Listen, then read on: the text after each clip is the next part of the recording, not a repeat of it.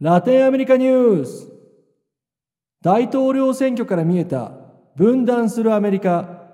ヒスパニックはなぜトランプに投票したのか。第1回。はい。第14回ラテンアメリカニュースです。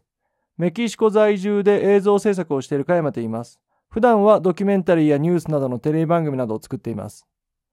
えー、今日のニュースは、えー、タイトルにもあるようにえー、今回の2020年の、えー、アメリカ合衆国大統領選挙の結果を受けて、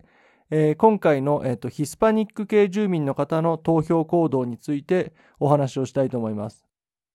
今回に関しては2回に分けて、え配信をしたいと思います。えーと、まず、ヒスパニック系とはということなんですけど、ヒスパニックの方々というのは、まあ、ラテンアメリカに出自を持ってアメリカ合衆国で暮らされている方々、ということになります。えー、今回の、えーと、大統領選挙の結果を受けて、逆にこの選挙の結果からラテンアメリカの姿自体もすごく見えてくる結果になりましたんで、そのことについてお話ししたいと思います。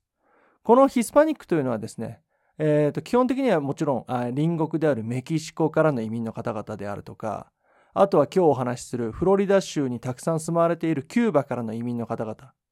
あるいはコロンビア、ベネズエラ、ペルー、エクアドル、えー、いろんなところからですね、ラテンアメリカ出身の方が行かれていまして、でその方たちを、まあ、ヒスパニック系と,、えー、と総称して呼んでいます。えー、とまずですね、えー、と今回のニュースの概要をお話ししたいと思います。えー、今回は、えー、もうですね、そろそろ、えー、トランプ大統領もですね、えーまあ、敗北宣言に近いものも出されたりとかしてまして、えー、と結果がですね、もうバイデン氏の勝利ということで、ほぼほぼ確定ということで、えっと、ニュースでは報道されています。えー、ヒスパニック系の投票は3000万人強ということなんですね。で、総投票数が、まあ、大体1億3000万から4000万と言われていますので、その、まあ、約4分の1弱というのが、えっと、ヒスパニック系住民の方々の投票ということになりました。まあ、全体の、えっと、投票の中で4分の1が、えー、今回お話しするヒスパニック系の人たちの投票行動ということで、ちょっと換算していただければなと思います。で、えっ、ー、と、データが出たんですけれども、えー、ヒスパニック系男性の36%、女性の30%がトランプ氏に投票しました。で、残りがですね、まあまあ必然的にバイデン氏に投票したということにはなるんですけれども、えっ、ー、と、これはですね、前回2016年の選挙の時よりも、えー、投票数はですね、トランプ氏に投票した人は伸びてるんですね。減ってないんですね。このトランプ大統領が4年間行ってきたものを受けて、支持が拡大したということが言えます。えっ、ー、と、これが結構、えー、今回の選挙結果にかなり響いておりまして、まず、えっ、ー、と、まあ、ヒスパニック系の方々が多い地域というのが、えー、1番目がカリフォルニア州、えー、2番目がテキサス州、で3番目がフロリダ州っていうところがヒスパニック系の方が多いんですけれども、えそのうち、えテキサス州とフロリダ州は、えっと、トランプ氏が勝利したんですね。これが元で、えっと、今回の選挙はかなりもつれることになったとも言われておりまして、特にフロリダ。ここはですね、基本的に、えっと、いつもこうシーソーゲームみたいに、こう、バイデン氏の民主党と、まあ、トランプ氏の共和党、まあ、この二大政党が、こう、シーソーゲームのようにいつも取り合ってると。えっと、あまり決まった州ではなかったんですね。なんですけれど、ここを、えっと、まあ、大方の予想をですね、まあ、覆すような形で、まあ、トランプ氏が取ったと。いうことで、えっと、まず最初に選挙戦の序盤ですごく報道されました。で、ここのフロリダ州というのは、非常にヒスパニック系の住民の方々が多い地域で、えーと、その方たちの多くがトランプ氏に投票したと言われています。えーと、ラテンアメリカの人々、まあ、ヒスパニック系の方々が、まあ、トランプ氏の今までの言動を見ていたら、まあ、まさかトランプ氏に入れるラテンアメリカ系の人間はいないんじゃないかと。ほとんどの人が思っていたと思うんですけれども、実はそうではなかったと。3割以上に上る人たちが、えっと、トランプ氏に投票しているということを受けて、逆に、えっと、トランプ氏に投票したヒスパニック系の方々がどんな方々なのかということをお話ししたいと思います。まず今日お話ししたいのは、えー、フロリダ州のお話になるんですけれども、こちらには非常にヒスパニック系の住人の方々が多いんですね。で特に多いと言われているのがキューバ系の住人の方々ですね。えー、とまずですね、えー、と今回この選挙に先立って、えー、トランプ氏を応援しようということで作曲された、えー、と歌があります。ちょっとこちらお聴きください。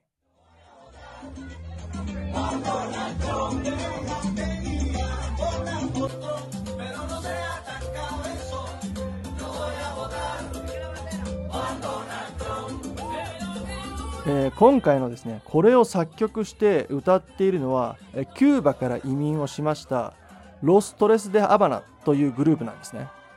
でこちらですね歌詞の内容がもうそのまんまで、えー、ボイア・ボタルポール・ドナルド・トゥルン。えー、っとですねこれはですねボイア・ボタルというのが投票に行きますという意味でポールっていうのが4で、えっ、と、ドナルド・トロンなんで、まあこれスペイン語でドナルド・トランプさんはですね、えっ、と結構こうなんてこうドナルド・トロンというふうに言われるのが多いんですけど、えっ、とよくツイッターなどでもですね、そういうふうに表記されることが多いんですけど、結構この曲もドナルド・トロンという感じで聞こえるかと思います。で、この曲はですね、え結構大手メディアでも選挙前から取り上げられたぐらいですね、有名な曲に今回なりました。で、こちら、エルディアリオというあの新聞の記事なんですけれども、えっと、こちらの、えー、ロストレス・デ・アバナというグループにですね、インタビューしたものが載っていました。えっと、まず彼らはですね、1993年にハバナで結成された後にですね、えー、2007年に、えっと、キューバをですね、去るということを決めるんですね。で、その理由がですね、えー、自分たちでいられなくなったと。いうことで、えー、書かれていたんですけれども、まあ、あの、この言葉から察するにいろんな、まあ、圧力がですね、いろいろあったと。まあ、簡単にご説明すると、えっと、キューバというのは、えー、社会主義の国ですね。そうですね。えっと、まあ、社会主義ということを聞かれて、まあ、いろいろなことを思われる方もいると思うんですけれども、ちょっとここで話すと長くなってしまうので、まあ、簡単に言うと、まあ、学校や医療とか、こう無償化するということはあるんですけれども、基本的にはやっぱりこう経済活動が制限されてたりとかですね、まあ、人々のですね、その労働というのがですね、まあ、自由な経済、まあ、資本主義社会じゃないのでできないことで、例えばですね、まあ、お医者さんの給料がですね、例えばまあ30ドル前後であったりとか、まあ、数十ドル、まあ、数千円ということがですね、まあ、非常に有名でよく報道されたりとかすると思います。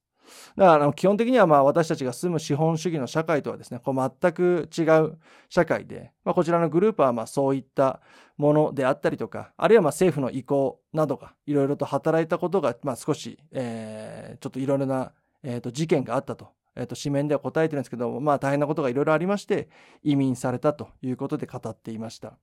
で、こちらで特に、えっ、ー、と、今回ですね、キューバの方というのは、えっ、ー、と、出口調査などで、まあ、正確な数字ではないんですけれども、大体55%以上がですね、基本的にトランプ大統領に、え、ー、と、投票したというふうに言われているんですね。で、一応まず基本的なおさらいなんですけれども、えー、ラテンアメリカの人々で、アメリカに住んでいる方々というのは、えー、基本的には、えっと、本国の政治体制と真逆のスタンスをとっている場合というのが多いです。というか、それが、えっと、キューバに関しては特にほとんどですね。えー、キューバの社会主義、キューバの社会主義というのに基本的に反発されて、えー、アメリカに住まわれているという方が非常に多く住まわれているので、えー、本国の政治体制には基本的に、まあ、ノーということなんですね。で、それを考えると、こうキューバ系の方々というのが、ドナルド・トランプに投票するというのは結構こう自然な考え方と言えます。なんでかというと、えっと、ドナルド・トランプはですね、えっと、キューバ政権に対して、まあ、非常に強硬な手段をとって、まあ、例えばで言うと現在、まあ、ほとんどアメリカからですね、まあ、旅行客であるとか、そういったものがですね、まあ、制限をかけていけなくなっているというような状態になっているんですね。まあ、キューバ系の住民をはじめとするヒスパニック系の方々。まあ、例えばなんですけど、他にもベネズエラ系の方々なんかもいらっしゃいまして、ベネズエラも基本的にはほとんど今ですね、現政権、マドゥーロ政権なんですけれども、まあ、社会主義の国だということで、え多くの人が、えっと、国を、えー、去っています。まあ、国外亡命ですね。をして、えっと、もうここには住めないということで、えっと、去っていってる方が非常に多い国になってしまっています。でそういった方々が、えっと、ベネズエラに強い制裁を課している。ベネズエラに強い態度で臨んでいる、えっと、トランプ政権に対して、まあ、基本的にはイエスということで投票したということが言えます。